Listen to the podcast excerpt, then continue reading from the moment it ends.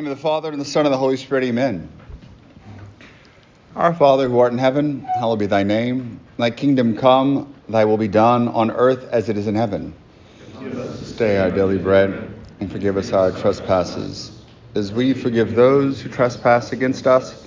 And lead us not into temptation, but deliver us from evil. Amen. The Father, and Son, and the Holy Spirit, amen. All right. We are continuing our journey into anthropology, kind of doing our best last week or last time on Monday, uh, establishing the basis of adequate anthropology, looking at the human person with the capacity for God, uh, with that being created in the Imago Dei, and also understood in relationship to Jesus Christ, who is the Imago Dei, is the image of God. What I want to do, though, is, is in looking at anthropology, as I said, most of y'all have already covered um, basic ideas of intellect and will, which we're going to talk a little bit more about today in the second class, and these different elements that come into the moral life. But one of them that I, I want to address, sort of indirectly today, are the role of the passions in the moral life. Um, uh, passions are emotions, even though they are not necessarily equivalent. Aquinas has a section on the passions in the Summa in the Moral Life, and so does the Catechism, number 1763 to 1766. Um, and they're crucial because we're not just, again, I think that's sort of that Kantian deontological approach of, well, I have this duty to do it. I'm going to make this moral choice regardless of how I feel about it, and I'm going to be sort of detached and disinterested. We're not that way as humans. Um, the Catechism will say in 1763 the term passions belongs to the Christian patrimony. Feelings or passions are emotions or movements of the sensitive appetite that incline us to act or not to act in regard to something felt or imagined to be good or evil. Now, we can take a very sort of Thomistic approach of systematizing the irascible desires and all of these different types of understandings of the passions. I, however, am not necessarily going to go in that direction. I want to take a broader view of it, as you'll see today why. They are natural components of the human psyche. They form the passageway and ensure the connection between the life of the senses and the life of the mind. And so, as we'll see, that they are morally neutral in themselves, um, but can be and need to be controlled by the reason and the will, but not so much that we repress them or we don't feel them. We should be passionate. We should have a healthy emotional life.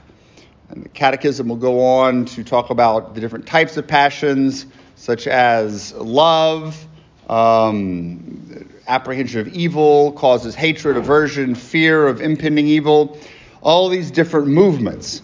Um, I'm not going to get into this delineation, nor am I going to say that somehow they're movements of the soul. Uh, y'all can get into that in your philosophical ethics. I think we realize a lot of passions come from neurochemistry in the brain. Uh, I'm not trying to take a reductionistic view of the human person, uh, but want to look at it today on a human level, and then in the next lesson to really see how it does play into the moral life. What are, let's say, specific moral choices? That's going to be our next lesson. Uh, today, I, I want to look at something more fundamental, which is not so much of what the emotions are or what the passions are, but a broader integration of the emotional life and of emotions into our life as humans, and therefore leading into a healthy moral life.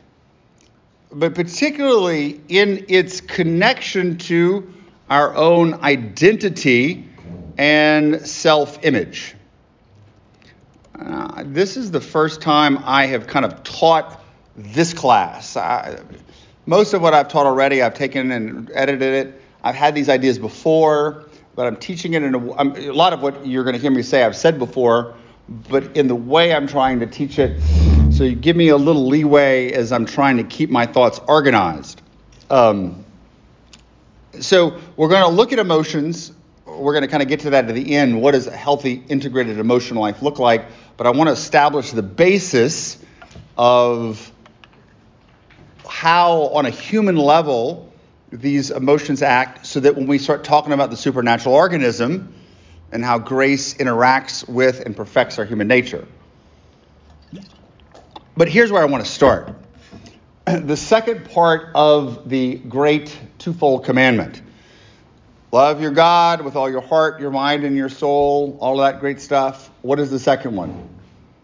We've talked about love your neighbor, but there's another part we haven't talked about yet as yourself. Love your neighbor as yourself. And I think it's that second part. Oh, love your neighbor. Great, I'm going to love my neighbor. But we're supposed to love our neighbor in the same way that we love ourselves. What does healthy self love look like? Without turning into narcissism or coming up with some personality disorder, or what I say all the time, always worry about being prideful. Oh, I'm being prideful because I'm, I'm, I'm doing something for myself. No. You, you have to be able to have boundaries. You have to be able to set limits. This is what a holy, uh, good, moral life looks like. We're going to talk a little bit about that uh, a little bit later on, hopefully today um, in our discussions, even though could be a much broader, a broader discussion. But really, here, realizing that having a healthy self love is necessary for having a healthy moral life. Why? Because if the moral life can really be reduced to loving God and neighbor, if you don't love yourself, if you hate yourself, if you're filled with shame and insecurity, you're not going to be able to fulfill the commandments to love, and you're not going to really have a great moral life. Does that make sense? And so, this is why integration, this is why affirmation, this is why a healthy self love is important. And from my experience as a priest, not only in dealing with people, dealing with myself, and dealing with other priests, people who do not love themselves in a healthy way make life miserable for themselves and for other people, particularly if you are a priest. Let's go back to our discussion from a few days ago the difference between being a disciple and being something else. It often goes back to that. It often goes back to that. So again, this is, would be more like I guess of a, a psychology class. But how do I found it? We, what is the, the healthy? What is the foundation for a healthy self-love? What is the foundation? If you could fra- put it into one phrase, what's that? Uh, no, even though that's valuable, no, that's what I'm looking at. I'm looking for something more, not so spiritual. Just Okay, we're going to get to that, but I'm looking for one phrase. With you, um, well, please. Close. Self identity. Close. One more phrase. Do you want to take a shot? True. I'm gonna, I'm afraid to. I'm gonna put all this is true. It's this. It is good that you exist.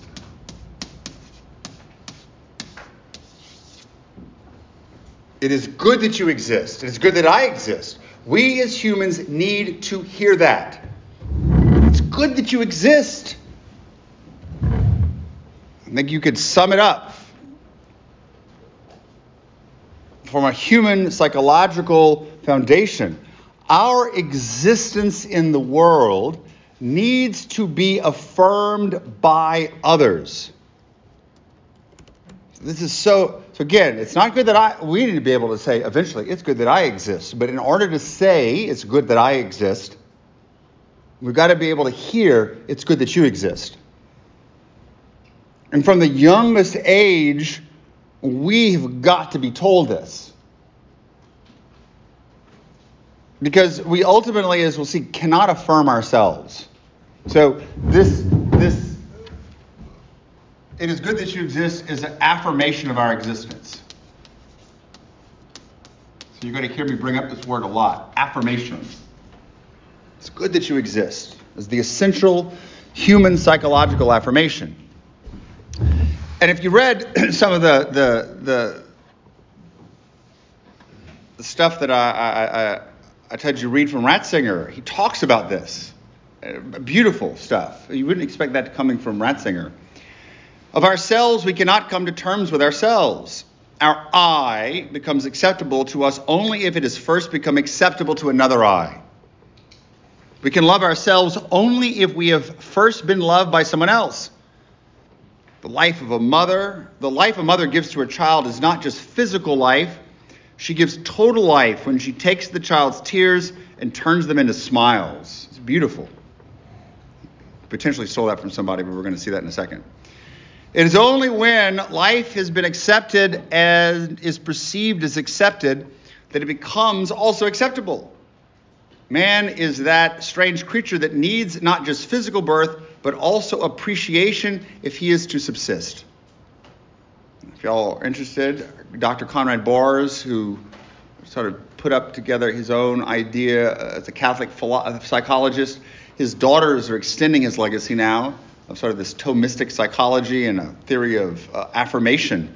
And Neurosis agrees. You, you can't affirm yourself. Back in the 70s, you know, look in the mirror. I am a good person. I am wonderful. You can't do that. It's not bad necessarily.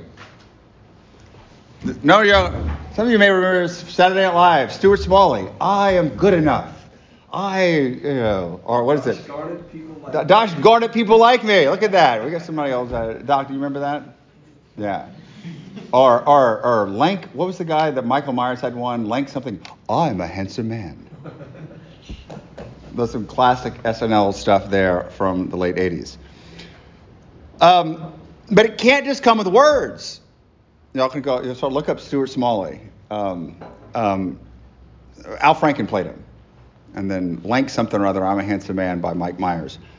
But it can't just come with, with words. Oh, I affirm your existence. You're good. It has to come with actions from another person. Ratzinger again, if an individual is to accept himself someone must say to him, It is good that you exist.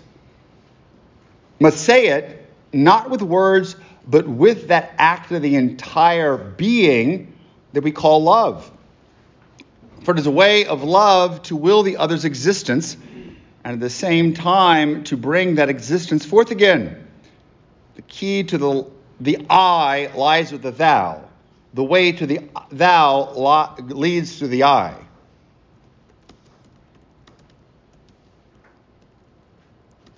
so basically, you've got to not just hear that you are loved, but you've got to be loved. So another way that we could phrase this is not just it's good that you exist, but you are loved and lovable. You are loved and lovable, and it leads us to believe that I am loved and lovable.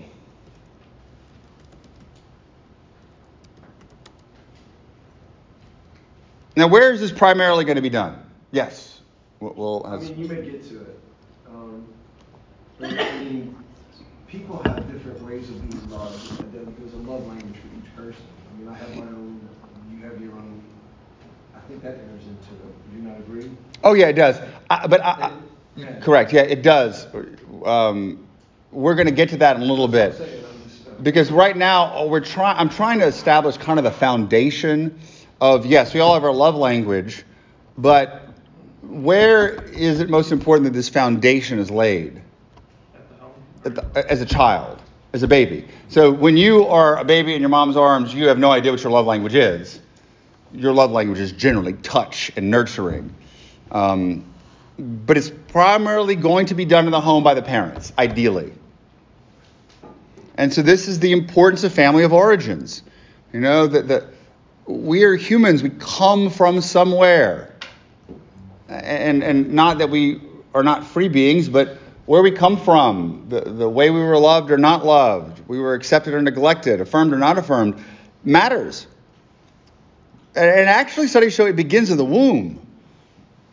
Kids in the womb have this some crazy sense to know if the mom wants them or if they're loved or unlovable. And that's what they talk about, like talking to your kids when it's, they're in the womb. If parents are fighting, the kid's going to come out probably with a higher chance of anxiety. We know this because we're not just pure intellects. We're humans. We have a body. We have an epidermis. We, we, we, uh, we receive so much input in ways that we probably don't even understand. And so we're affirmed in our existence by that love, and it has to be an unconditional love. Not for what we do, but for who we are.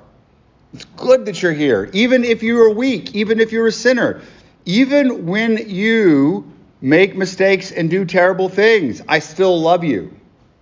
I may want you to change. You may have to clean up, prodigal son, before you can come in the house but you're still loved and lovable. Nothing you're going to do is going to make me stop loving you. Nothing. And so this acts as a foundation for our ability to love others. We've got to love ourselves.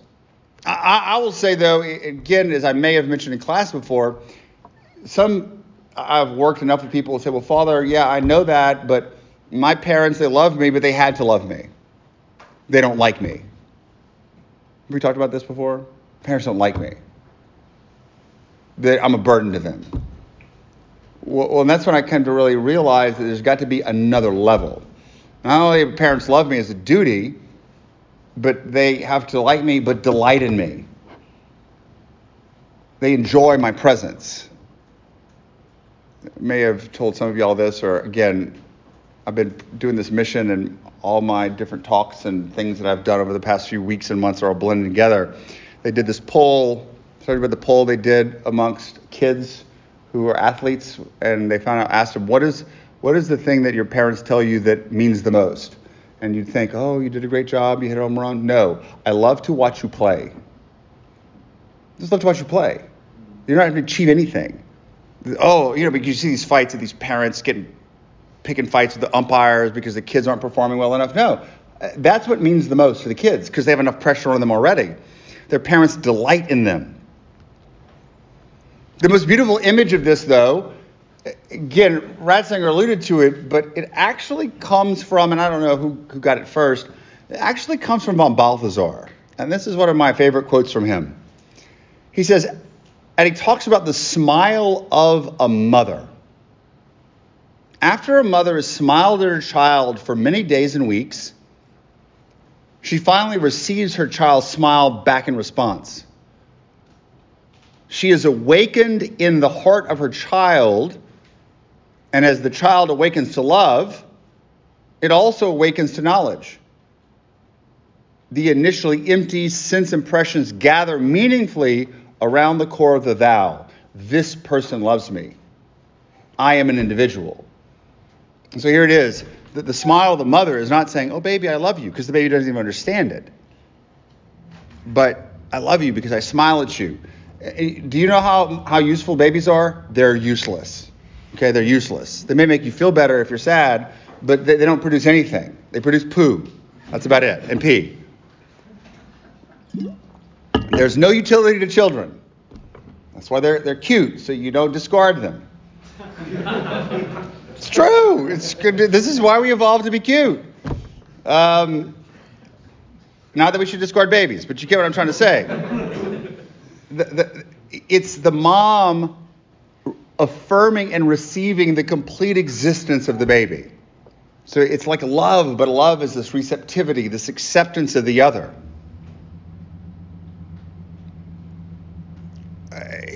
And then the child allows itself to be received. Of course, this we're getting back into all of this idea of childhood. But notice also the gaze of the mother. The, the mom looks at the kid, the kid looks at the mom. They're making eye contact. The, the, oh, this is my mom. She loves me for who I am, even though I'm pooping on her and spitting up on her. I think another great image would be the father. If you ever want to make a, a, group of, if you're talking to like college girls or, or young women, have a, a, group, a picture of a, a, man, like a father holding the little bitty baby. Oh, they will love that. But here it is, this strong man holding their kid, the father. So there's a sense of protection, a sense of safety, because that's where it comes. It's ideally done in the context of a home. Home is where we're seen, known, and loved, but where we feel safe. I'm at home. I can be myself. I'm protected. We belong.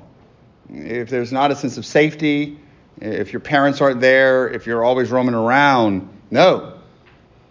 But I also think it's also important, and this is maybe highlighting something we're going to talk about later, it has to be a place where you can exhibit your emotions where you're free to, to, there may be repercussions for your choices but the damage that i have priests have seen of parents who tell their boys don't cry or their girls be tough and don't cry particularly crying you got to be able to control your emotions your anger and whatnot but you can't have it so repressed that it ends up coming out later on we have to find healthy ways to integrate and show our emotions do not ever tell someone that they can't show an emotion because you start bringing in shame for that. No. But ultimately, it's where ide- our identity is formed. In and through our parents from a very, very young age, the, the foundation is laid and it's built on as we get older. And this is our foundation for our identity as beloved sons or daughters. We know, we know this, that those who grow up with stable families are more likely to be secure in their identity builds a, ba- a, a state, a, ba- a human foundation for grace to build on. Where there's this trust in, in your parents that leads to a trust in God as a loving Father. Where you grow up feeling respected, to respectare. I'm seen, spectare. I am seen, I'm, I'm noticed. And therefore, people who respect themselves, who love themselves, are going to respect others. They're going to see others. They're not going to be clawing for attention. Remember the traits we talked about. The person who is confident in their identity, who generally comes from a good home background, and even if you don't, you can build up on this, as we'll talk about a little bit later. They're confident, secure, and free to love. They know who they are. And from this, another trait on a human level is joy.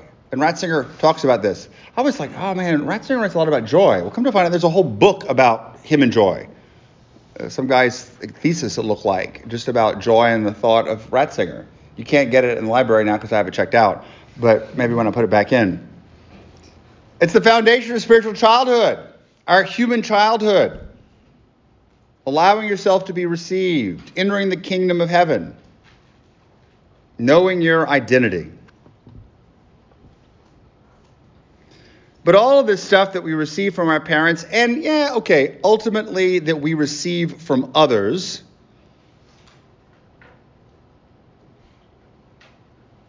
is all a reflection of God the Father's love.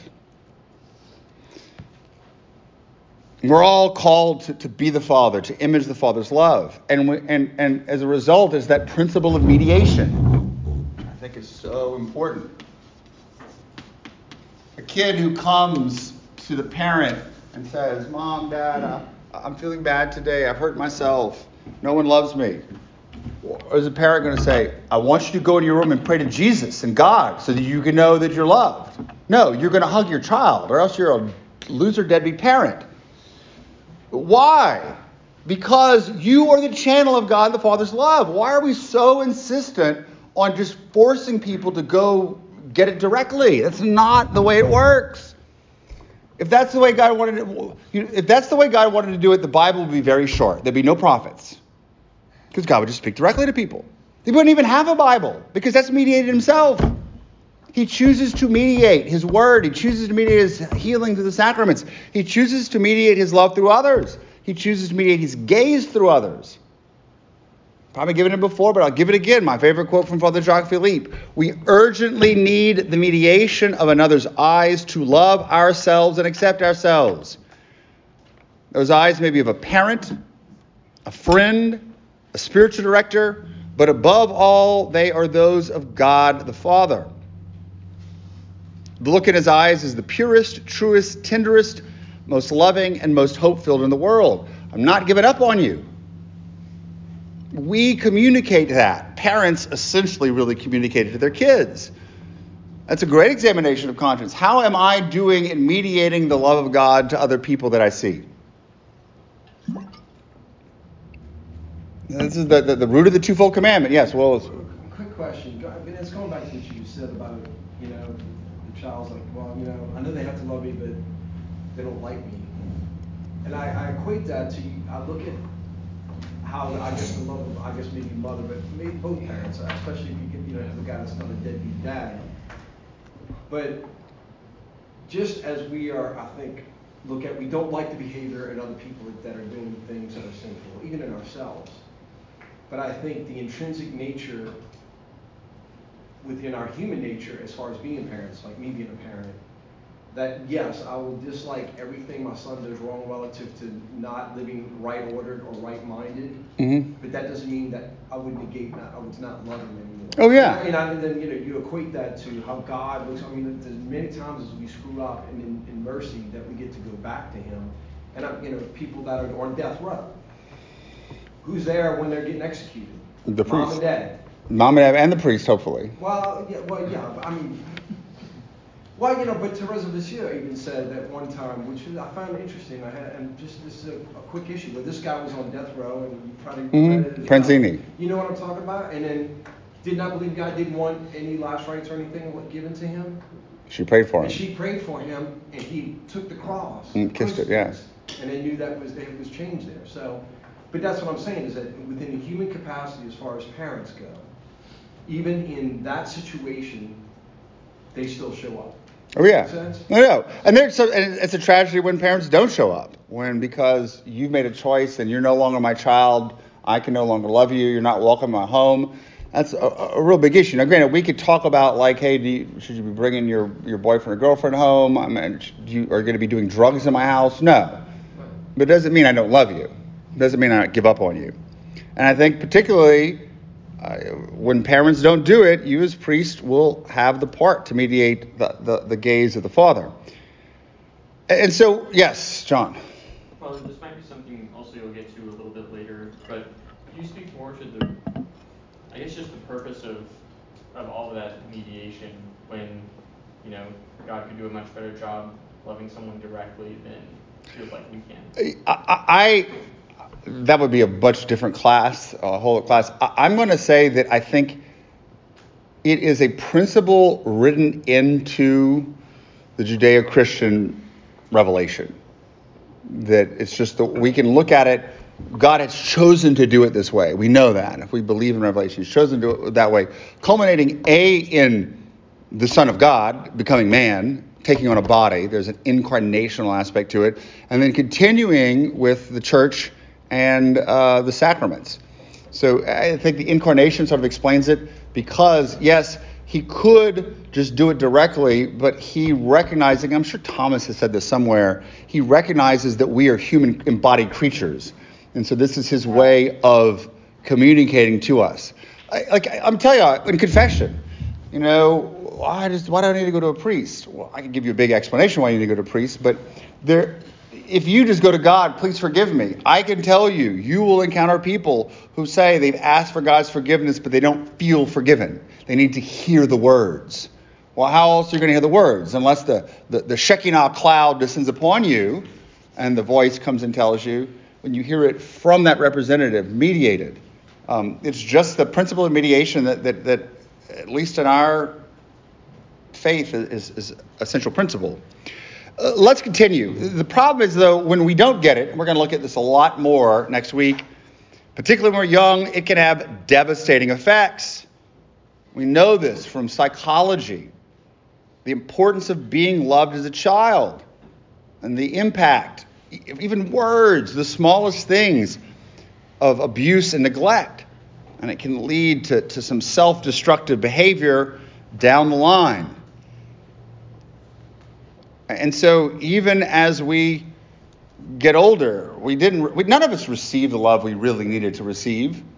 And so we need, we have particular ways we can receive love, and we do get it through other people. I think Jacques Philippe's quote sort of assumes that. And it's something that Conrad Baars did write a lot about. Baars is B A A R S. And he has this book called born only once. I don't know if we have it in library. And his, his, his, his argument is we should be born twice. Now, he's not talking about on a human level. One is you're born that you, you come out your mama. That's born once. The second is an emotional and psychological birth where we are affirmed. And of course, none of us were loved perfectly. And so it seems that it can lead, as we'll see, to shame of not seeing ourselves as lovable, of being unaffirmed individuals. So listen to what Conrad Baars has to say about that. And this is from his book, Born Only Once. Unaffirmed individuals can be said to have been born only once. Their second or psychological birth never took place. They are like prisoners, locked in lonely, locked in, lonely, and self centered, waiting for someone to come and open the door of their prison, waiting to be open to their own goodness and that of others. Again, we're going to look at shame um, a little bit later on. Hold on a second. Look. Uh, we're going to look at that a little bit later on next week. Um, but I want to give you this quote from that sort of echoes the same thing. And it is also from Balthasar, who says the same thing. Many wait only for someone to love them in order to become who they always could have been from the beginning. So we all need to be received, we all need to be loved. And the Lord is going to often use others to do it. And that great tragedy, Ratzinger talks about it in that little that thing that I had you read, of not only believing that it's not good that you're alive, but that it's not good that existence is here at all. That's the despair that leads to suicide. And we're going to see more about that in trauma and abuse. And the truth is, as we get older, this is so important for parents and as priests to encourage parents to build up trust, to not shame, to really affirm their child's existence. I love you, not just in words, but in deed. To be able to get that type of love when we get older is difficult. Ideally, the ideal place to receive it is from your spouse. You know, that's, I think, we talk about the, the incarnational mediated principle. Your spouse is there to constantly remind you that God loves you. It shouldn't be that they're there constantly to remind you you're doing something wrong. That becomes a problem, but it often happens. But there are very few people who can do it. That, that, that full, complete receptivity that a parent can, can give to a child. Adults have a hard time because as you grow up, you're more wounded. Maybe they don't have the capacity to love us totally in our brokenness, to see it through.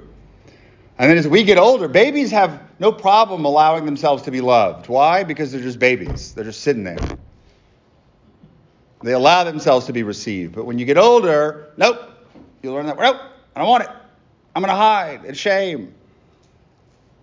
So we don't take the risk because we've been hurt and we don't want to be hurt again. So there's that lack of vulnerability. But if, as we get older, if we have our own wounds and we allow the Lord put someone in our life, like he said, it could be a priest, a coach, a teacher, whatever, who sees us and loves us and cares for us, then things can begin to change. And when you received it, you don't forget it. And I could tell you stories of people uh, in my time at UL. We had over the years there a couple of students who were exceptional at loving other people. Exceptional. And uh, you ask the students who came through, who changed your life the most? It would be nice sometimes if they said me, but mostly it was other students because they were there with them most of the time. And the stories of encountering certain ones of them, of just being received, being loved, being seen, their lives were put on a completely different trajectory. It's one who was crying outside of the chapel, had a rough time, and this other student saw it, boom, and received them completely changed it. Completely changed it. And I think that's a part of what helps to uh, form a, a great community. In a parish or what, you can see other people, you're not just neglecting them.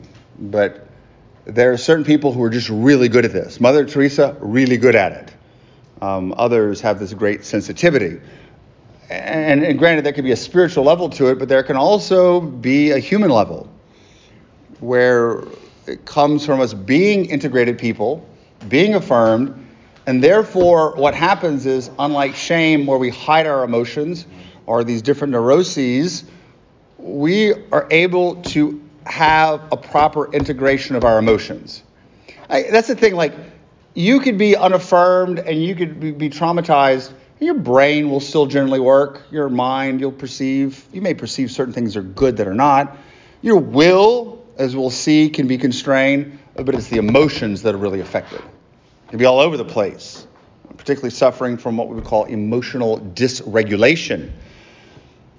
But the healthy person who's been affirmed, ideally as a child, and has continued to live in the presence and, and, and know that they're loved and they're lovable, is able to balance the head and the heart. They don't repress their emotions, they don't over intellectualize things. And it's a sign of someone who, who's got their garbage together. They got their crap together. They have compassion, poignancy, empathy. They feel things. They display their emotions. They're able to talk about them. I'm not saying that you can't talk about stuff that's intellectual, but like there's a person who, who can't verbalize or can't share their emotions or who can't understand them. It's a problem. Part of the problem is is that so often I, I think we have a limited vocabulary, and that's why I put that stuff that Brene Brown's been doing, which I think is, is generally insightful. Her Atlas of the Heart. You know, how do you feel? I feel good. Well, can we can we can we nuance that language a little bit?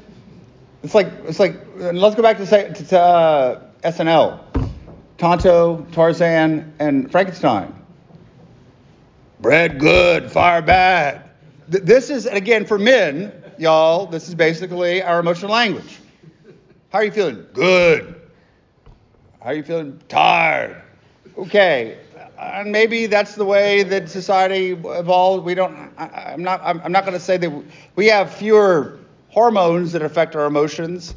I think I told you this. There, I read this article about this guy who did this transgender surgery, and he's before he did it, he started taking hormones, well, it's estrogen, and he- started really wanting to watch rom coms and crying at movies and stuff. And he's like, I never did this before. Why am I crying at this movie? Well, estrogen kind of makes you do that. Testosterone makes you a little tough, but it doesn't mean that guys can't cry. There's a chemical aspect to this. But we need to be able to have uh, access to the full range of emotions to talk about them. So this is my theory. This is where this is what I'm driving at. And, and I've had many wonderful discussions about this. So let's talk about our- emotional lives. I think Brene Brown gives like 84 different emotions. But instead of talking about them using specific emotions, to help us understand this, and this is just like the healthy range of emotions, we're going to talk about something kids love to do color. So remember when you were a kid, you had your crayon box, your crayons. First started off, you had your eight crayon box, and then you had your 24 crayon box, and then you had your 64, and then now there's 152 crayon box, all these different colors. So our emotional lives, my theory is, is like crayon boxes. So the question you got to ask yourself is, and the crayons are all the different colors, like you know, all your sad emotions, or your blues and your blacks, and your happy emotions, or your reds and your yellows, whatever. What what what? How many crayons do you have in your box? Serious. Like, I- like uh, I work with college students, college girls, 152 all the time, plus the neon pack and the pencil sharpener. Not all girls, but they do. So, so most, if you ask most guys, what, well, how many would you say y'all have in your pack? Well, be able to say like, hey, I think sometimes guys, it's like when you go to the restaurant, you get the three pack. You know, red, blue, green. You know, but but but is this how it's supposed to be? Is it possible that for, for, for guys, particularly for priests, for all people, we should have a bigger pack of colors? Now, some people are, maybe are going to be content with their 24 pack, some people need 52. But here's the thing let's say that everybody in here has the 64 pack. The question is, do you use all the colors? Remember that? Like you, you, you have your, your crayon pack, and then some of them would be little nubby ones, but like your periwinkle you never use because you're a guy. I'm not going to use periwinkle. You know, uh, I'm not going to use pink or, or salmon. Which are the ones that you go to the most? Uh, just because you go to this most, I think sometimes we think, well, because I go to these 10 the most, that's all I have. You could have a lot more, but you just never use them. And so this is part of like you know I've done a lot of spiritual direction with guys and girls over the years, uh, vocational discernment. If you're gonna have to color with somebody, let's say it's time to color party. You're going over to your friend's house. Y'all gonna want to color, have a good time. Do you want to hang out with your friends who got the restaurant three pack? Do you want to with the one who's got the eight pack but half of them are broken? You don't even know what color it is. Or do you want to color with a person with a 152 pack? What do you want to work with? You want to color with a person with a 152 pack. So that's why it's so nice. Like, okay, because you, like, I'm gonna tell you, you start doing spiritual direction, like for, for girls and for women, but you better put two hours there because you're gonna got a lot of colors to color with. Guys, that can be done in about 20 minutes. It's like hearing confessions at a retreat. Talk about that. Like men's retreat, 80 men, I'm done in about three hours. Women's retreat, ladies, please be merciful to me. Please be merciful to me. I just need your sins, kind of number. I don't need your husband's sins. I don't need your kids' sins. I don't need the whole story behind it. But but again, for spiritual direction, it's fun. You know, like hey, we have all these colors. We can get deep. We get to the heart. So, but are sometimes maybe our colors missing? Are we able to have other people teach us? Oh, this is how you use this color. So I, I think there, there is something there about having a wide range of colors. Then you just, oh, I don't want to color this color because I can't stay in the line. Well, there's got to be a full range of emotions. And, and I think, particularly, an emotionally well balanced person is going to be able to use all the colors. They may emphasize, they may prefer certain bright colors. I prefer the darker colors, whatever. That could be your disposition but you, have got to be able to use them. You have to have access to them. But as we're going to talk about it, it's scary because, oh, what if they don't like my picture? What if they don't want to color with me? So uh, th- this is a, a, fun way, maybe, of, of trying to explain things. But yeah, feeling emotions, we could be scared if we manifest them we need priests, particularly who are going to be able to feel with people who suffer, who can laugh with people who are happy, who are not afraid to show emotions. And, and this is something that we'll talk about, like Jacques Philippe talks about it. St. Paul uses very emotional language. You can't be a priest who doesn't show affection. You can't be that priest. You, of course, boundaries are always important, you know, but father who is just stuck behind the altar all the time, or father who's the business person or always in his suit, and, and who doesn't feel. But when you do a funeral or you're with people, if like when you have to do a funeral for a kid who's dead, and if you don't cry, you got to be the strong person. But if it doesn't affect you, whoa, we got a real problem. And there are going to be times it's all right to be angry, but you can't be the priest who's pissed off all the time you're going to alienate people. Why are you so angry? You got to be able to have boundaries to set, oh, this is not going to happen to the parish today, but I still love you. But it goes back to what we talked about dealing with your own stuff and, and not being afraid to have an emotional life and to allow this. Because, like, yeah, there's an injustice that happened. My anger will be able to go in that direction. Oh, someone's hurting. My empathy, my sorrow can go and help them and support them but I think that's the point. We can sit and talk about how emotions are involved in the moral choices, which we'll do after the break. But if your will or your emotional life is stunted or you're afraid to display them, well, then we got a real problem. So, as much as, yes, most priests tend to be INTJ or INTP, we're thinkers. It doesn't mean you're not feelers. And, and, and I think, as we talked about, this retreat into hyper intellectualization of things is often a display of some deeper wounds. Maybe there's anger there that you need to deal with. Maybe there's a deep sadness that you haven't dealt with. I don't think you need to emote from the pulpit. I'm not saying that's the place to do it. Um, but it does. As we know ourselves and we know what we're capable of, we're able to set boundaries. Our ability to say no to other people is often our ability to say yes to ourselves. To be able to say yes to yourselves. And that ultimately leads to a, a self acceptance. This is where we're going to kind of land this plane. And this is the part from Jacques Philippe. Hold on a second.